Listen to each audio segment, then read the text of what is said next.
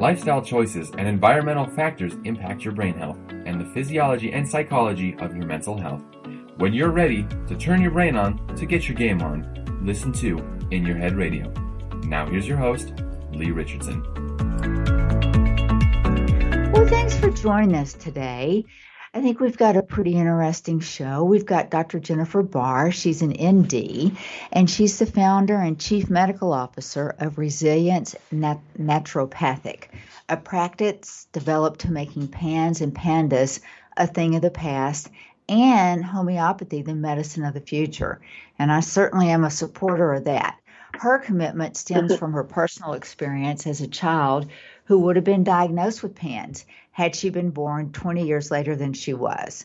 Her life's work is dedicated to bringing awareness to PANS and PANDAS, teaching the world about the healing power of homeopathy, and changing the outcome for the children and families that are suffering. Dr. Barr is a graduate of Southwest College of Naturopathic Medicine, as well as the University of Maryland, where she earned her BS in Physiology and Neurobiology. She also proudly served the U.S. Navy as an Arabic linguist. That's something to be proud of. All of it. But you must have, you. you must be very talented in the language area. Some people would say so. It's been a while since I've actually practiced, so it's hard to say no. well, you know, you, yeah, it, it's so glad to have you on the show because I have to be honest with you. Probably five years ago, I knew what Pans and Pandas was, but it was in relation to two clients, and that was about all I knew. And I was just, I didn't know anything. And what made mm-hmm. me more frustrated was I didn't know how to help them.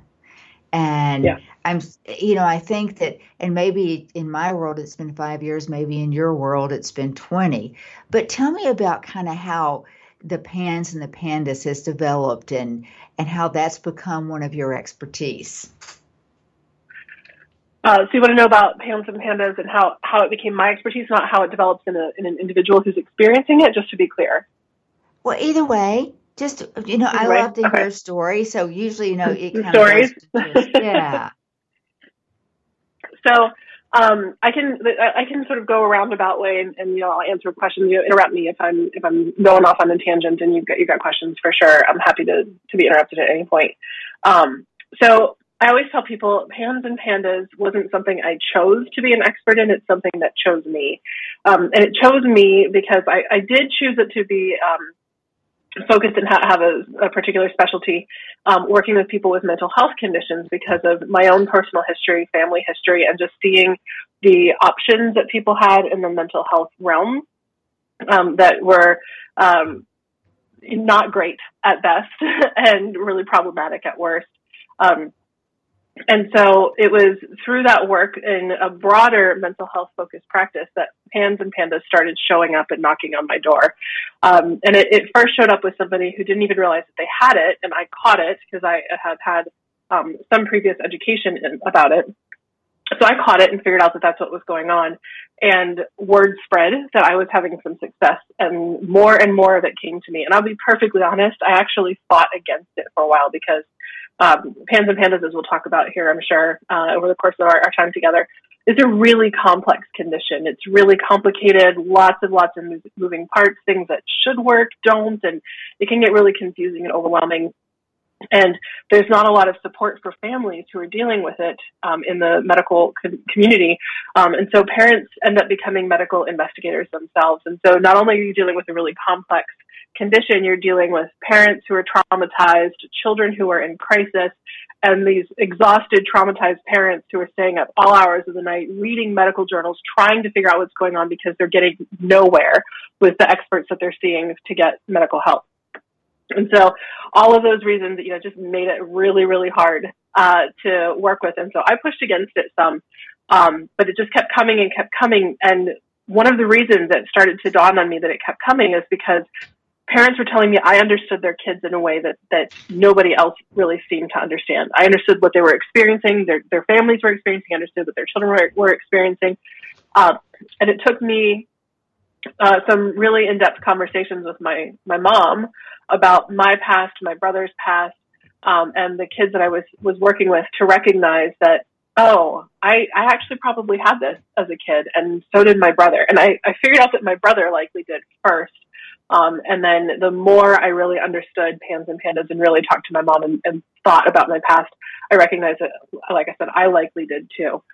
Um, so that's how it came to me um, with the the uh, the expertise and the specialty um, in pans and pandas. And the reality is that once I recognized that this was something that was, um, you know, divine intervention, universe was sending to me, whatever it is that you want to say, and I stopped fighting against it, and I decided rather than to fight against it, I needed to focus exclusively on that. Um, and believe it or not, that actually made things much easier because it's really easy to deal with one complex condition instead of trying to deal with 20 complex conditions. Uh, and that's really where I started to see um, some really great um, improvement and great understanding of in my myself with how to manage these these cases, um, which is what has helped lead to some uh, great success for a lot of kiddos that we work with. you know, it's, inter- it's interesting because you yeah. you said you mentioned that you you had it as a child and your brother had it.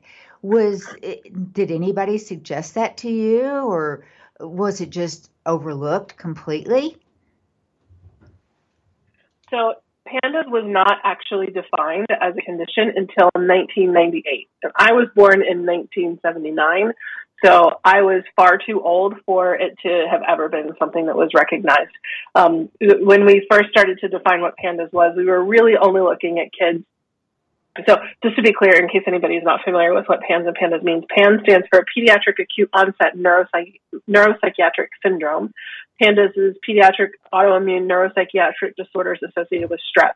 PANDAS is essentially a subset of PANS. It's just more clearly defined and has a very specific cause, very specific constellation of symptoms, whereas PANS is more broad, basically most things that can cause a trigger of an activation of the immune system could potentially cause uh, the symptoms of PANS or PANDAS. Um, and so, or sorry, of PANS. PANDAS is specifically with strep. Um, so when they first started looking at pandas specifically, um, they were really only looking at kids between the ages of 3 to 12 when people are most likely to get strep and most exposed to strep. And in fact, the diagnostic criteria requires that they have onset between ages 3 and 12.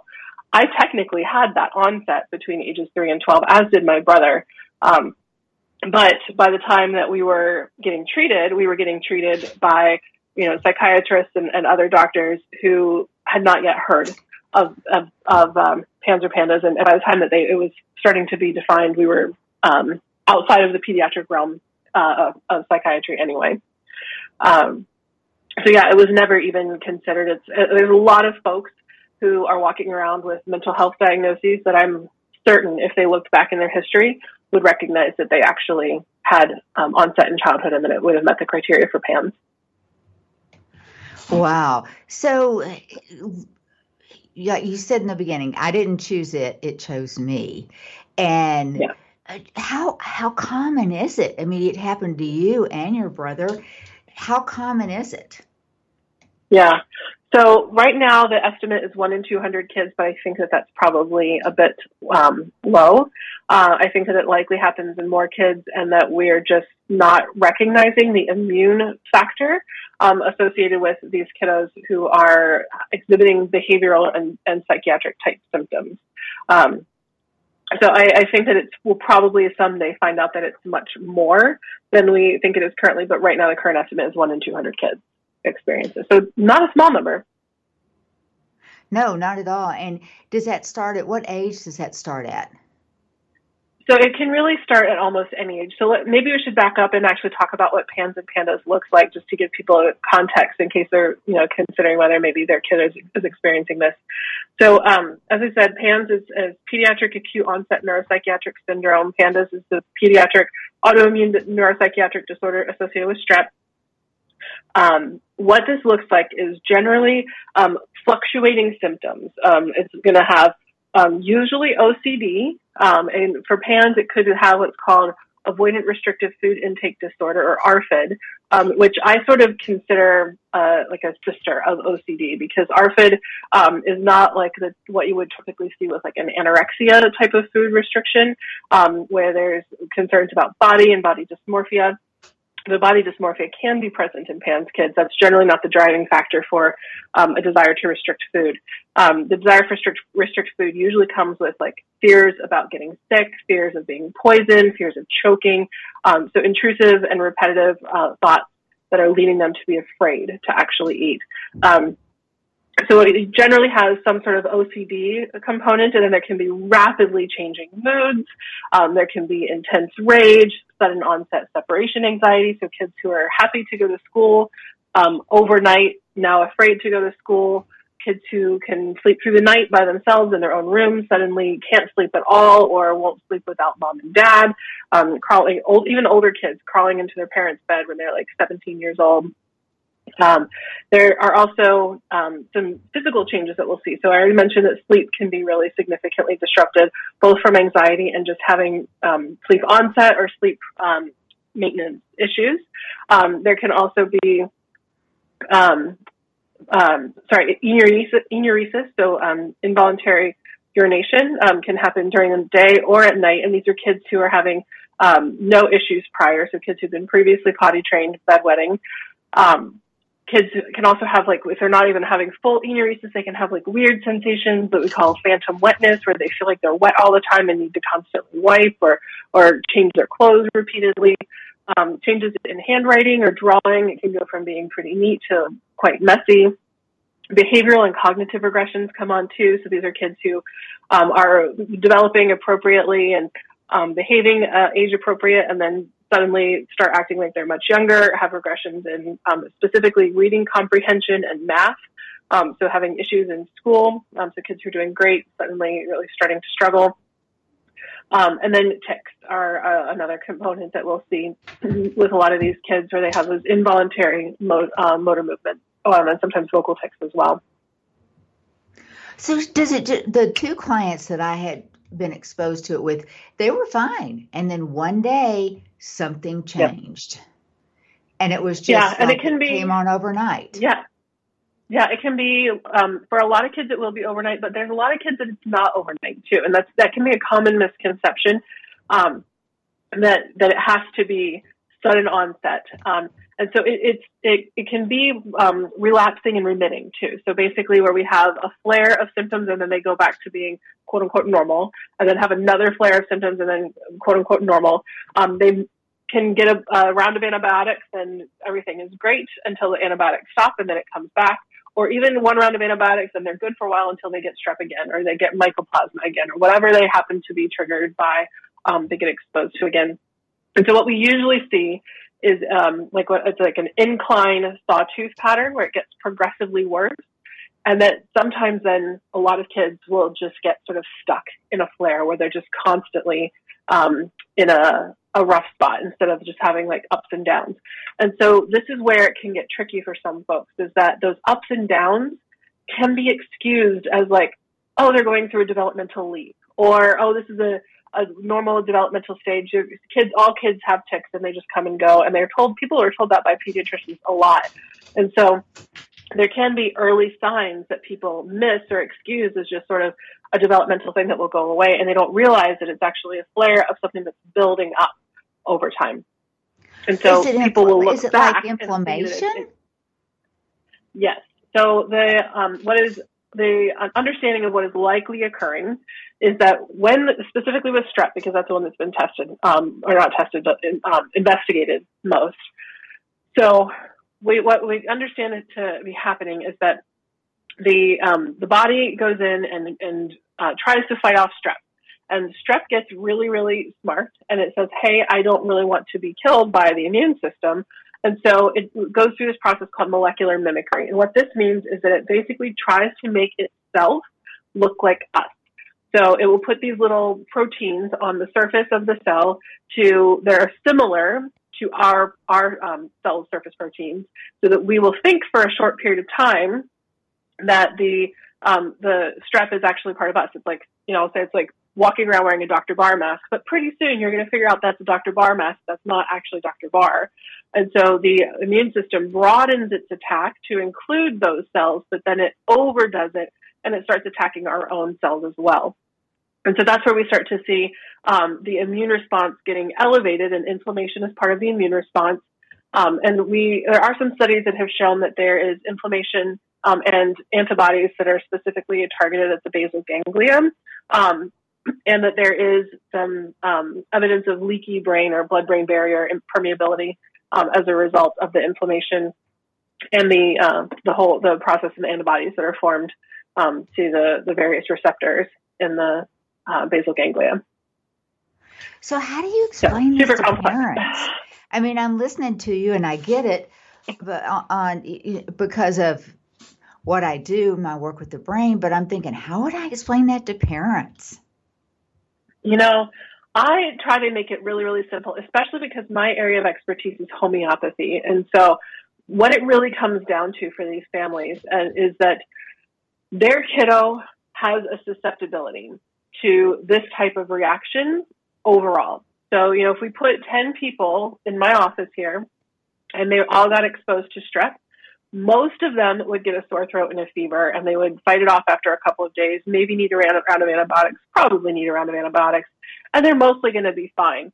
A couple of those kids might end up having issues with their heart because they have that susceptibility to having a heart issue as a result of, of prolonged stress. Um, some of them might have um, some, some impacts on their kidneys. Um, and then the other kids are going to end up having the, the um, responsive pandas, right? And so the specific susceptibility that you have is what homeopathy really addresses. And so I tend to talk to parents rather than going through all of these things because the reality is there are more questions than answers right now about with, with, all of the research that we're doing with with pans and pandas. Um, it's great that we're trying to understand more about what's happening, but it leads to more questions than answers.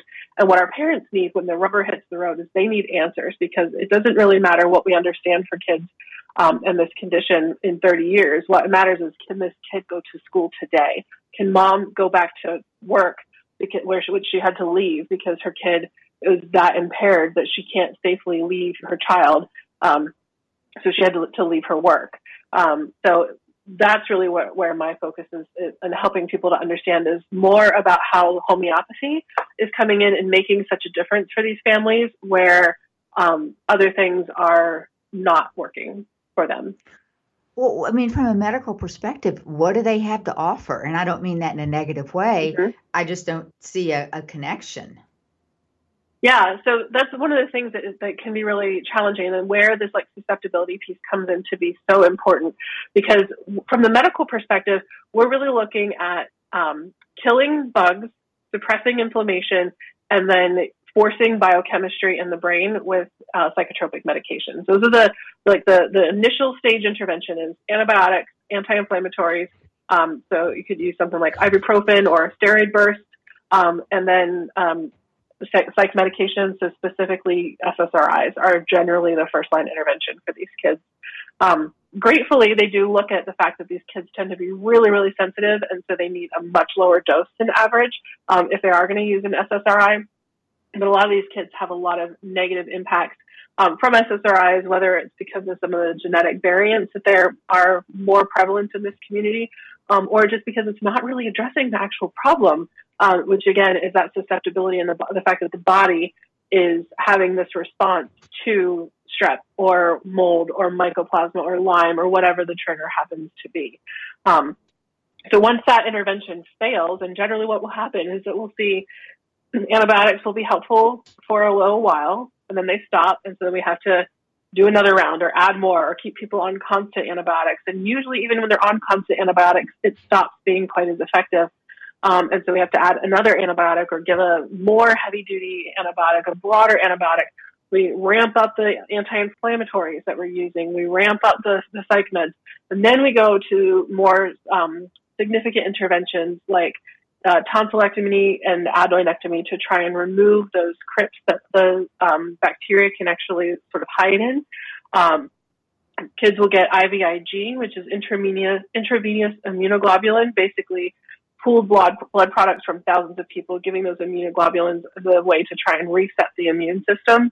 Um, for some people, it seems to be miraculous on that first uh, round, but it, it, for a lot of people, tends to wane over time. And some people actually get worse right up front from it. I personally have some, it, it just makes me nervous. Like I know for a lot of people it's miraculous, and I'm not uh, discounting that at all. Um, but for some people, when it, especially when the kids they get worse, it makes me just so nervous because these kids are so sensitive that um, having anything that we, you know, once upon a time we didn't know that we needed to screen for HIV in the blood, um, the blood pool, um, the blood bank, um, and so anything that, that we don't know that we need to screen for, I'm just concerned that these kids are going to find and um, react to. Um, so that, but that's um, one of the, the mainstays that people are doing left and right. And then if, if and when that fails, um, there's higher levels with people using um, things like Rituxan to try and completely suppress the immune system, um, and plasmapheresis, where they're basically trying to clean out the blood and, and stick it back in to um, remove the antibodies. Um, and so just really some significant uh, interventions are, are, recommended. And there are some therapies that, that, can be recommended as well that have uh, varying degrees of success, again, because we're not necessarily dealing with um, just habits here, even though there are like habit reversal therapy or exposure response prevention for um, for OCD and, and tics. Um, we're not just dealing with, with strictly tics or OCD. We're dealing with inflammation and an autoimmune response in the body. And so just doing those therapies can have, um, in some cases, limited efficacy.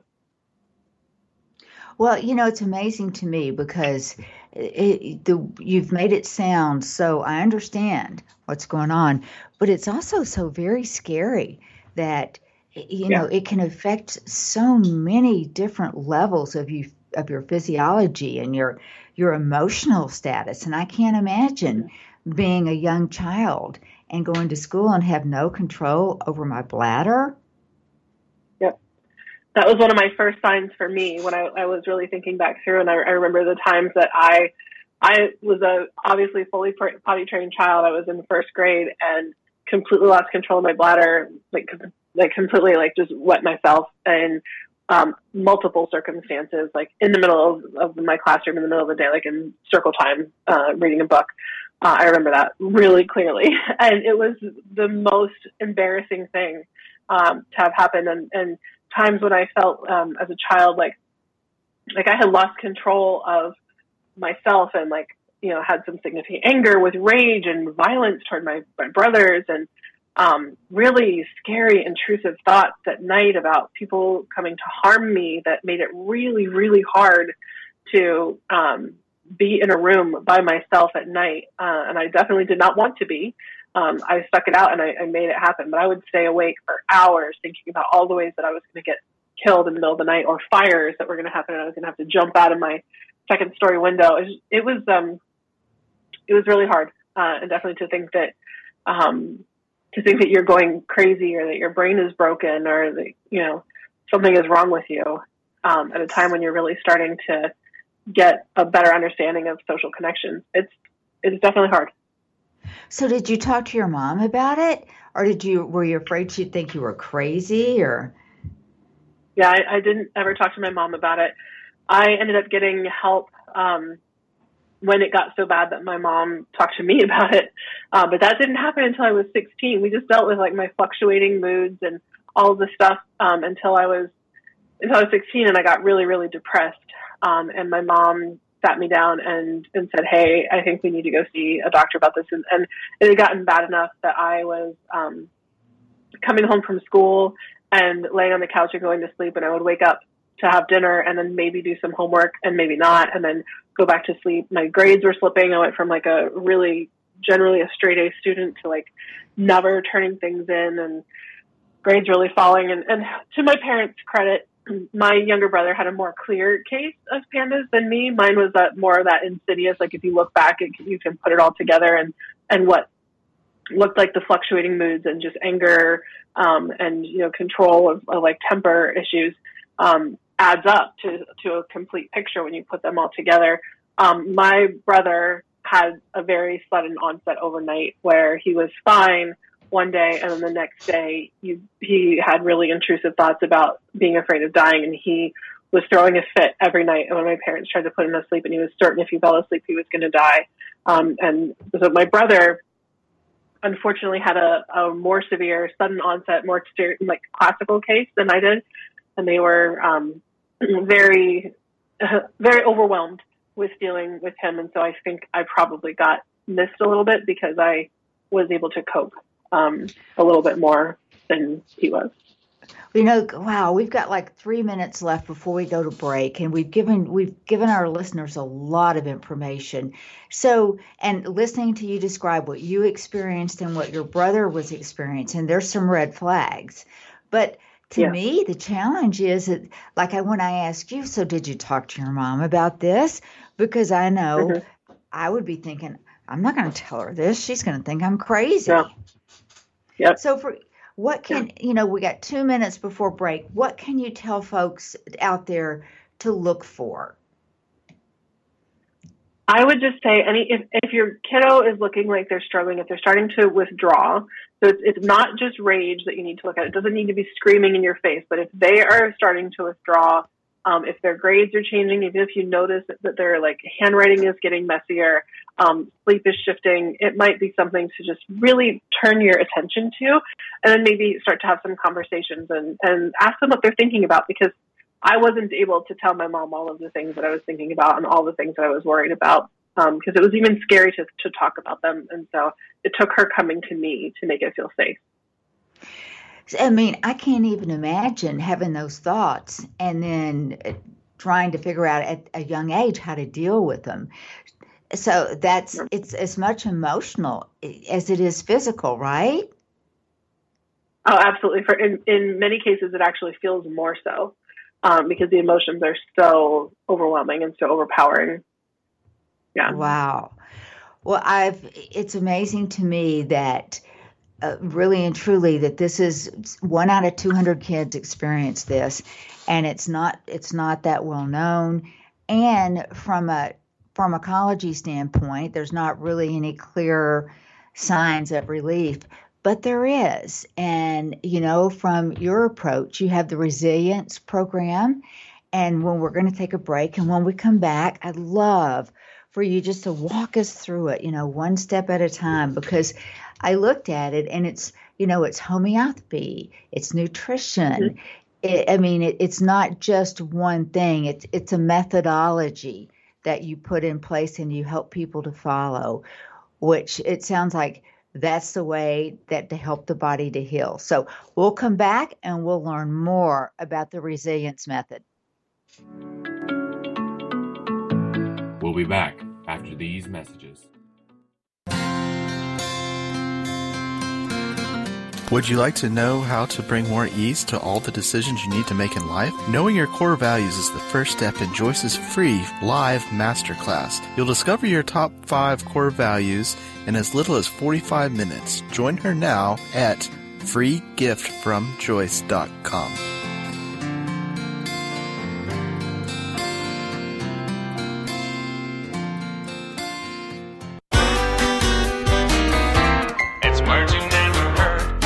man cannot live by bread alone. He must have his peanut butter.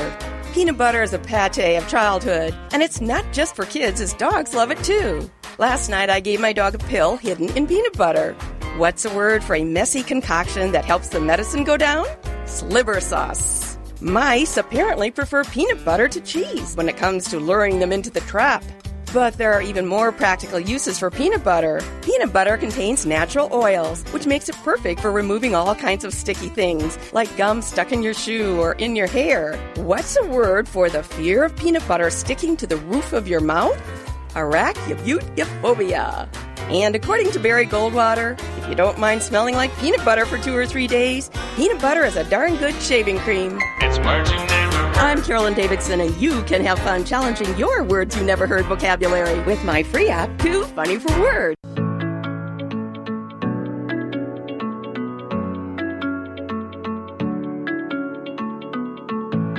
We're back. Now, here is your host, Lee Richardson. So, Jennifer, Dr. Barr, you know you've you've opened up with us on the show and you've shared so much personal information about what you experienced and what your brother experienced. And and in my head i'm just thinking how did you get through that? I mean we've talked about what wasn't there. How did you how did you push through? Well um, like I said, my, when I was 16, my mom took me to see a psychiatrist, and I ended up getting diagnosed with, with uh, depression. Um, was put on an SSRI, and like many kids with PANS, I did not respond very well to it. I actually got quite elevated and, and erratic in the way I was behaving. And so, of course, then they labeled me years later. Um, when they looked back at my history, they labeled me as bipolar disorder. Um, and so it was uh, it was on lots of different medications because there's lots and lots of side effects, and that's that's why I was going into naturopathic medicine in the first place, and why I was committed to doing um, that that practice focused on mental health broadly. Um, is one I didn't have a full understanding. You know, I thought I accepted the label that I was given. I didn't understand that there could have been something else contributing to it. That it was just like, okay, my brain is just quote unquote broken. Um, and my brother had similar things happen. You know, he was given lots of different medications, helped to varying degrees and hurt to varying degrees. Um, and I was just looking for a better way, um, especially because I was hoping that I was, would have a family someday, and I knew that there was a strong um, likelihood or genetic susceptibility that this would be something that my kids would have to deal with. And so um, I went, you know, I, I was on medications when I started naturopathic medical school, and I ended up um, going to see my psychiatrist. So I'm a disabled veteran. I was diagnosed with, with it when I was in the, um, the military, and so I'm considered a disabled veteran as a result. And so I um, I saw my psychiatrist at the VA, and I said, "Hey, I would like to know what my options are if I want to have children someday." And the medications that are used to control, you know, quote unquote bipolar disorder are um, not something that you can take when you're pregnant because they are significantly detrimental to a fetus. And so his answer was, well, you should either not get pregnant and think about adopting, um, or you should get electroconvulsive therapy, so oh, ECT wow. or shock therapy, yeah. right? Yeah. So, and like I had never been hospitalized. I was I was managed to maintain a job. You know, I was um, didn't get didn't lose my security clearance or anything. Didn't lose my job in the Navy.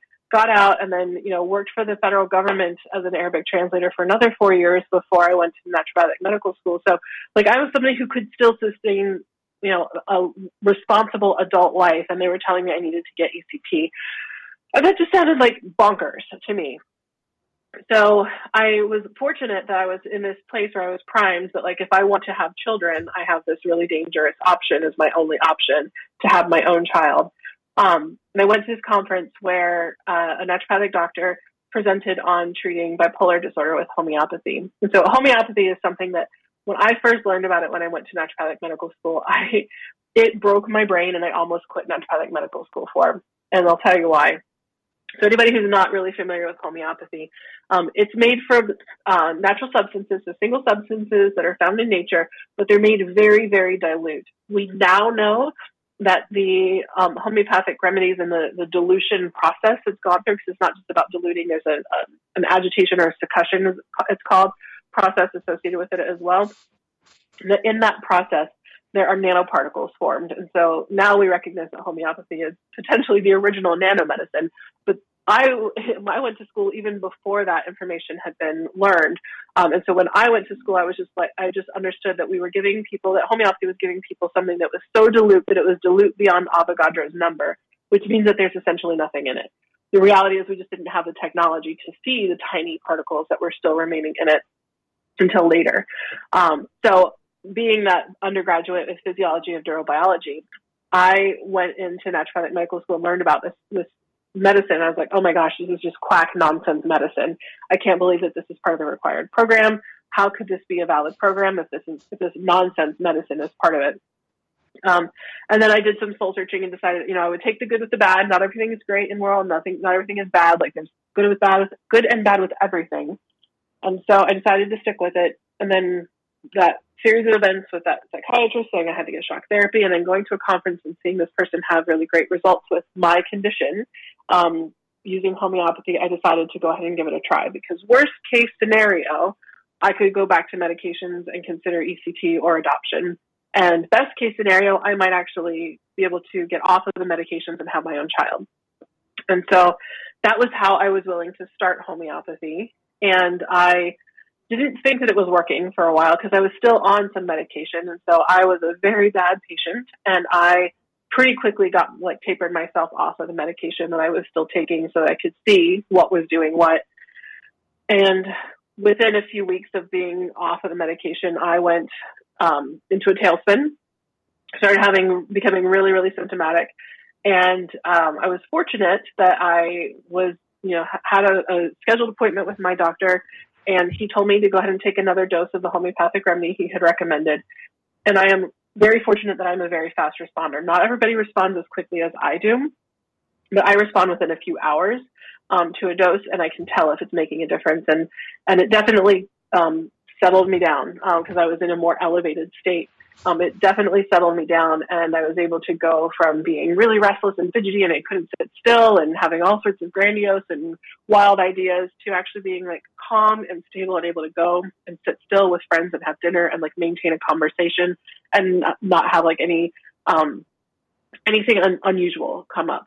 Um, and that's when I was like, okay, there might be something to this, even though I don't understand it. Like it clearly seems to be working.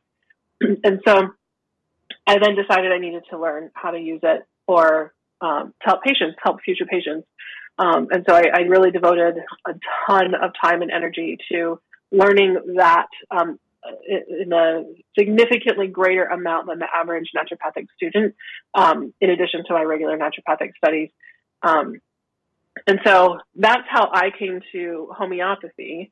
Um, and it was through my own healing journey. It took me about five years to get to the place that I'm, would say that I'm fully recovered. And I would say that I am fully recovered now because it's been, um, oh, about almost a decade since my last, you know, flare or episode, whichever you want to call it. Um, my husband, who I've been with for, um, I met him, be nine years ago in a couple of months uh, has never seen me have an episode. Um, and now, thankfully, I have a daughter um, that would not have been possible had I not been willing to take that leap um, to try homeopathy. Um, so it took five years, lots of ups and downs in that process um, because homeopathy is not a linear healing um, route. It's uh, two to three steps forward and one step back, or four to five steps forward and nine steps back sometimes. But over time, you know, you climb that, that mountain, that proverbial mountain, and, and the ups and downs eventually get you to that top. And um, so that's how homeopathy came to me. And then when I saw the power um, that it had, I really needed to, to focus on helping other people using it. Um, and then it became so clear how powerful and how useful it is in pans and pandas because so much of what's happening, it's so complex, it involves the whole body. And that's one thing that's beautiful about homeopathy homeopathy is, is a single medicine that, that addresses the person as a whole. It recognizes that all of our parts are connected. And so my upset stomach and my anxiety that I'm having are actually connected. They're not separate and they don't need to be treated separately because they're part of the same internal imbalance or that dis- disruption of the vital force. Um, so homeopathy actually addresses the whole person, which is so useful when you're looking at something that has such broad reaching, you know, whole system impacts like PANS and PANDAS does. Um, and it's really helpful because we don't, we're not going in to try and kill something. We're not going in to try and suppress something with homeopathy. We're just stimulating the body's innate ability to heal itself. And so um, we don't have to try and figure out exactly what's happening here and here and here. Um, and we're not chasing one bug and then another bug and another bug because, like I said in that first part, if somebody has one trigger, if they find out that strep is their, their first trigger, they're usually going to have, have other things that they're triggered by as well, mycoplasma and mold and environmental toxicants, because it's more about their immune system having a misdirected response rather than the bug being the problem. If the bug was the problem, everybody who got that bug would have the same symptoms. It's the susceptibility and to this misdirected immune response that's the problem. And homeopathy is the one thing that really truly addresses that susceptibility. Um, and so it, it, just ends up being really, really fantastic. Well, um, you know, there's also a role I think I saw on your website that nutrition plays. Is that correct? Uh, to an extent. So nutrition with homeopathy, it's not um, just this medicine that we give. Um, but um, so with homeopathy, we have to remove anything that's an obstacle to health. And so nutrition can play a role when it comes to um, making sure that we're eating just a generally healthy diet. Because if you're eating a really poor diet and you don't have the basic nutrients that you need, then it doesn't matter how much you nudge the body to do the healing and the, the repair work that it needs to do, if it doesn't have the foundational blocks to do it, it can't do it. Um, we really, though, especially with with work focusing with the Pans and Pandas community, um, and especially with that piece that we talked about earlier, the ARFID, the uh, restrictive food intake disorder, we don't do a ton of like strict diets other than to help people, um, you know, just where they need to reduce inflammatory foods that we, we can. I mean, occasionally we'll recommend that people for a short time stop eating foods that they have a verified sensitivity to or that they have a clear reaction to. Um, but homeopathy can actually reduce the susceptibility to that reaction as well, that sensitivity. Um, so sometimes we will use um, nutritional recommendations, but for the most part, we recognize that these are kids that are struggling a lot anyway, that might be on really, really strict diets um, that are self-imposed and that are pathologic um, because of the ARFID, um, or that um, if you put them on a really, really strict diet, one, if it's going to exacerbate any OCD and make them feel even more socially isolated, um, et cetera. So we always take a look at the totality of the person. So while we do occasionally take a look at that, um, it is not the mainstay. The mainstay really is the homeopathy. And the thing that's so great about homeopathy as well is that it, um, it because it's stimulating the body to heal. When you are in a healthier state, when you're when you're pushing toward health, you tend to choose healthier foods and have more um, acceptance of healthier foods and receptivity to foods. Um, and this is really important for those kids that have like very, very narrow diets. Well, you know, the, the thing about homeopathy is it's kind of confusing because there's, you can get it on Amazon, you can get it, you can get homeopathic products everywhere. But how do you yeah. know what's right for you? Yeah, and that's really is so tricky because there's literally thousands, thousands of homeopathic products that you can use. so it has to be individualized, and we recommend, especially you know, for like acute things, we think it's great to like take grab a book and see what might be a good useful thing for like a cold or a cough, you know, that kind of thing, a rash, um, for like acute care. When you're dealing with complex chronic illness, we absolutely recommend that you work with a, an um, experienced provider and specifically somebody who has experience with the thing that you're struggling with because there's thousands of remedies that you can choose from and you have to find the, the best fit for the totality of your symptoms as it currently stands. And the, the remedy that will it's not like one remedy that you need for your entire life, and it's not like astrology, like you were born needing this remedy. Um, and if you get this remedy, then everything will be perfect and you will be a superhero. It's not like that. We have to meet the body where it's at and consider its environment as well. So the remedies, um, homeopathic medicines that can be used to stimulate healing and move people through the healing process will change over time for the individual. I was probably on probably 30 or more remedies during the course of my five years of healing. Um, and so, uh, you know, we could see lower lower numbers and sometimes maybe, maybe even higher numbers of remedies that people would need to complete the healing process. Um, so it, it's about matching the most unique symptoms that somebody is experiencing that are specifically to that person, their individualized presentation of pans and pandas and anything else that's going on because again, the body's connected. So if somebody's having OCD and they're also having constipation, we need to know about both of those things. If they're having migraines and rages, we need to know about both. Um, and so that's how we, we sort of do this like triangulation with all of the symptoms to find the one best homeopathic medicine that can treat all of those unique symptoms and that unique experience um, that somebody is having as a result of their susceptibility. Um, and so it takes a lot of skill and understanding of the thousands of homeopathic medicines to choose from and what they can be used to treat. It takes a lot of skill and understanding the condition that you're treating to know what's common in it and what's unique to this person. Um, and the management aspect too. So knowing when you need to make an adjustment, how frequently you need to dose, when you need to, to change things up. Um, because again, these kids are really, really sensitive and they can, even though homeopathy is by and large very, very safe. You can take it when you're pregnant. You can take it when you're breastfeeding. Newborns can take it. Um, very, very safe. Um, it can cause a healing reaction in the body where things get a little bit worse before they get better when you first start a homeopathic remedy. And when you're dealing with something as, as chronic and as severe, as PANS, that can be really challenging if you're not working with a professional who can help you navigate that. So, you know, I've, I've heard about homeopathy for, for years and years and have used it. And one of the questions that I get asked when, when I talk about different approaches is Does homeopathy hold up to research? So, yes, it does hold up to research. If you expand your mind to understand that you can't expect homeopathy to hold up to research with a double blind placebo controlled crossover trial. Excuse me just a minute.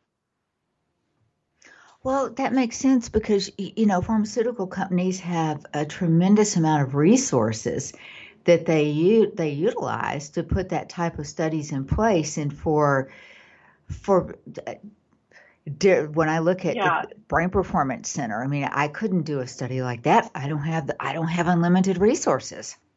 Well, the resources are one because with homeopathic homeopathic medicines, they're made from things that you can find in nature. You know, you can't patent onion or elderberry or you know any of the any number of things that homeopathic remedies are made from and so there's not the funding for it but even if you had the funding even if we had a, an angel investor or somebody who just loved homeopathy and wanted, gave all of their billions to homeopathic research we would still have to study homeopathy in a different way because you can't say we've got 10 people here in the study and they all have pans so they're all getting remedy x because remedy X might not be effective for any of those people if it doesn't match their individual symptoms. And so the only way to do it, um, there there are ways to to do research with homeopathy where people get the right remedy for themselves. They get the individualized treatment, and then they get put into like placebo versus um, what we call Verum or True Group. Um, and in fact, I recently participated in a study, uh, a research study that is still being um, finalized, so we don't have the results of that yet. But I'm hopeful that it's going to be really great um, and have that that you can share with your audience at some point some point in the future. Um, so there are ways to do it, but it has to be you still have to have that individualized care um, to get somebody the um, the right remedy to have any chance that it's going to stand up and show just how effective it truly can be. So when you find the right product, for for that meets uh, you know matches all the symptoms is it usually you stay on that product from for a substantial amount of time or as the body shifts do things some things get better and some things get worse and you have to you know come at it from a different perspective. Yep it's a it's a constantly changing thing. So occasionally very rarely but occasionally we can find where one remedy uh, one homeopathic medicine is all that is needed uh, to get one person with various various different potencies or preparations of it um, that they can just stay on the same homeopathic medicine um, and, and complete the healing journey. That's very rare, though. Usually, people need multiple different remedies, one at a time, because you can only be on one homeopathic remedy at a time um, and have it be effective in that healing way rather than a palliative way. Um, and so what we'll see is that we will almost uncover a layer. So we'll, we'll sometimes people like to use onion. I don't like to use onion because we're not stinky vegetables. So I use an analogy of like sedimentary rock, where like we at our core are this beautiful diamond that's just been covered up by layers of dirt and more dirt and rock and you name it. And so we have to carefully remove every layer um, of dirt or rock. And once we remove one layer, something else is going to be exposed that we can then treat. And, and the, the type of work that we're going to need, like we might need just a broom to remove the, the top layer, like dirt and sand. And then we're going to need a chisel to remove the next layer, which is like harder sandstone.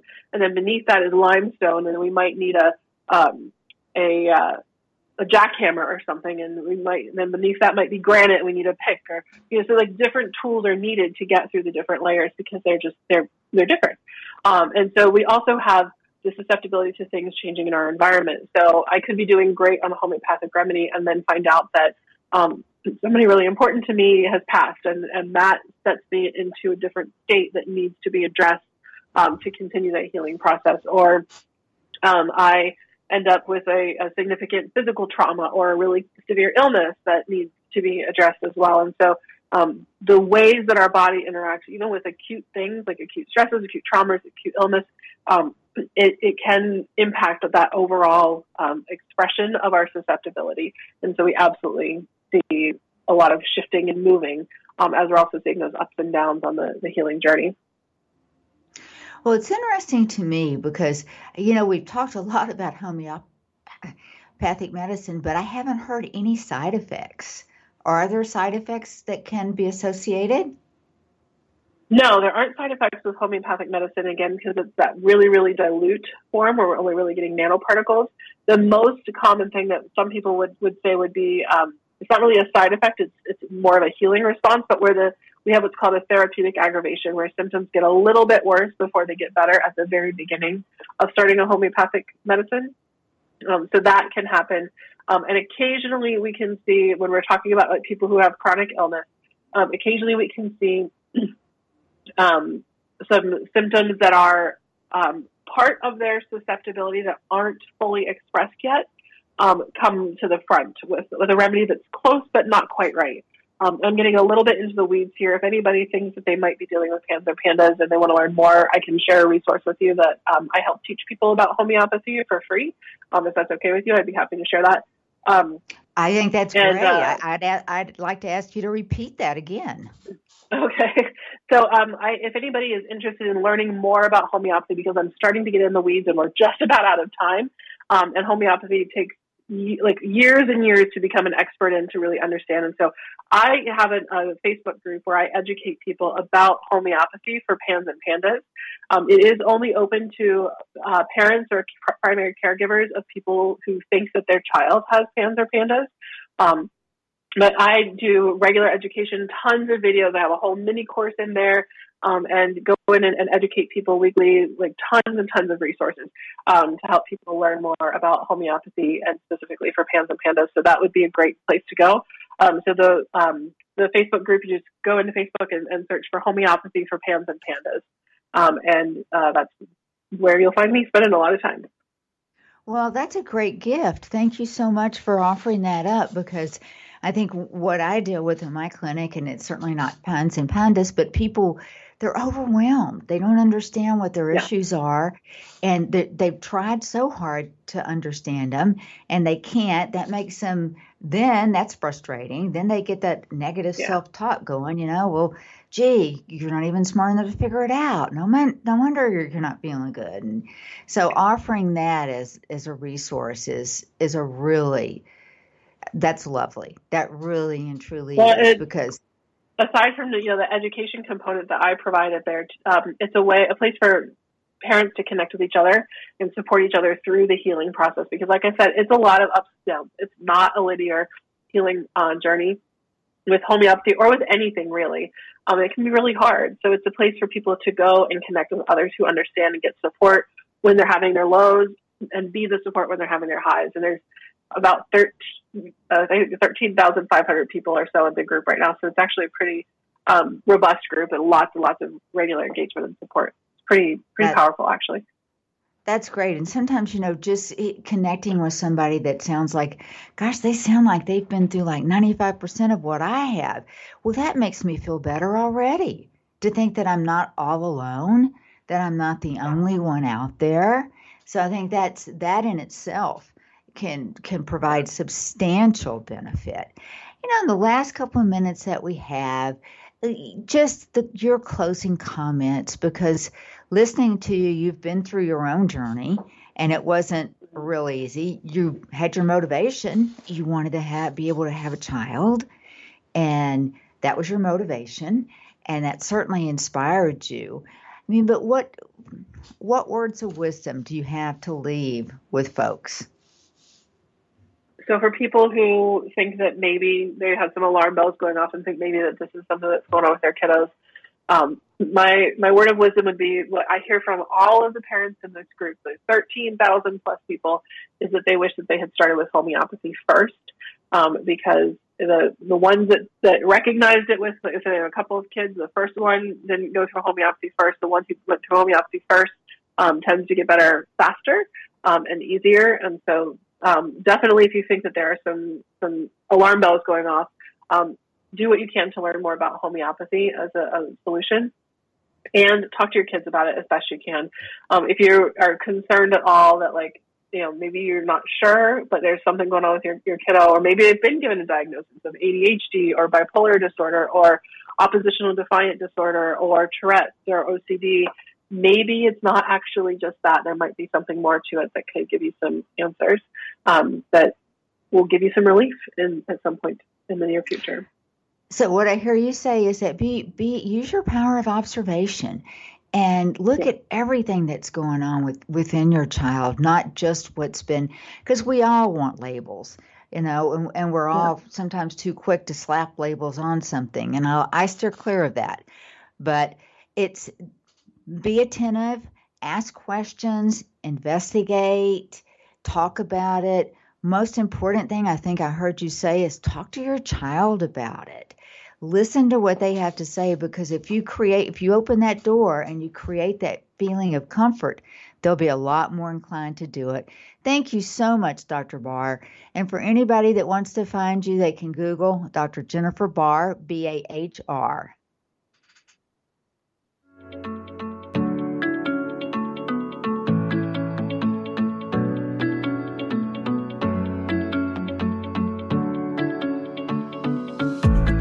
behalf of Lee Richardson and the Brain Performance Center, we want to thank you for listening. If you'd like to hear more episodes like this, visit us on iTunes, Google Play, TogiNet, Stitcher, iHeartRadio, Spotify, and thebrainperformancecenter.com.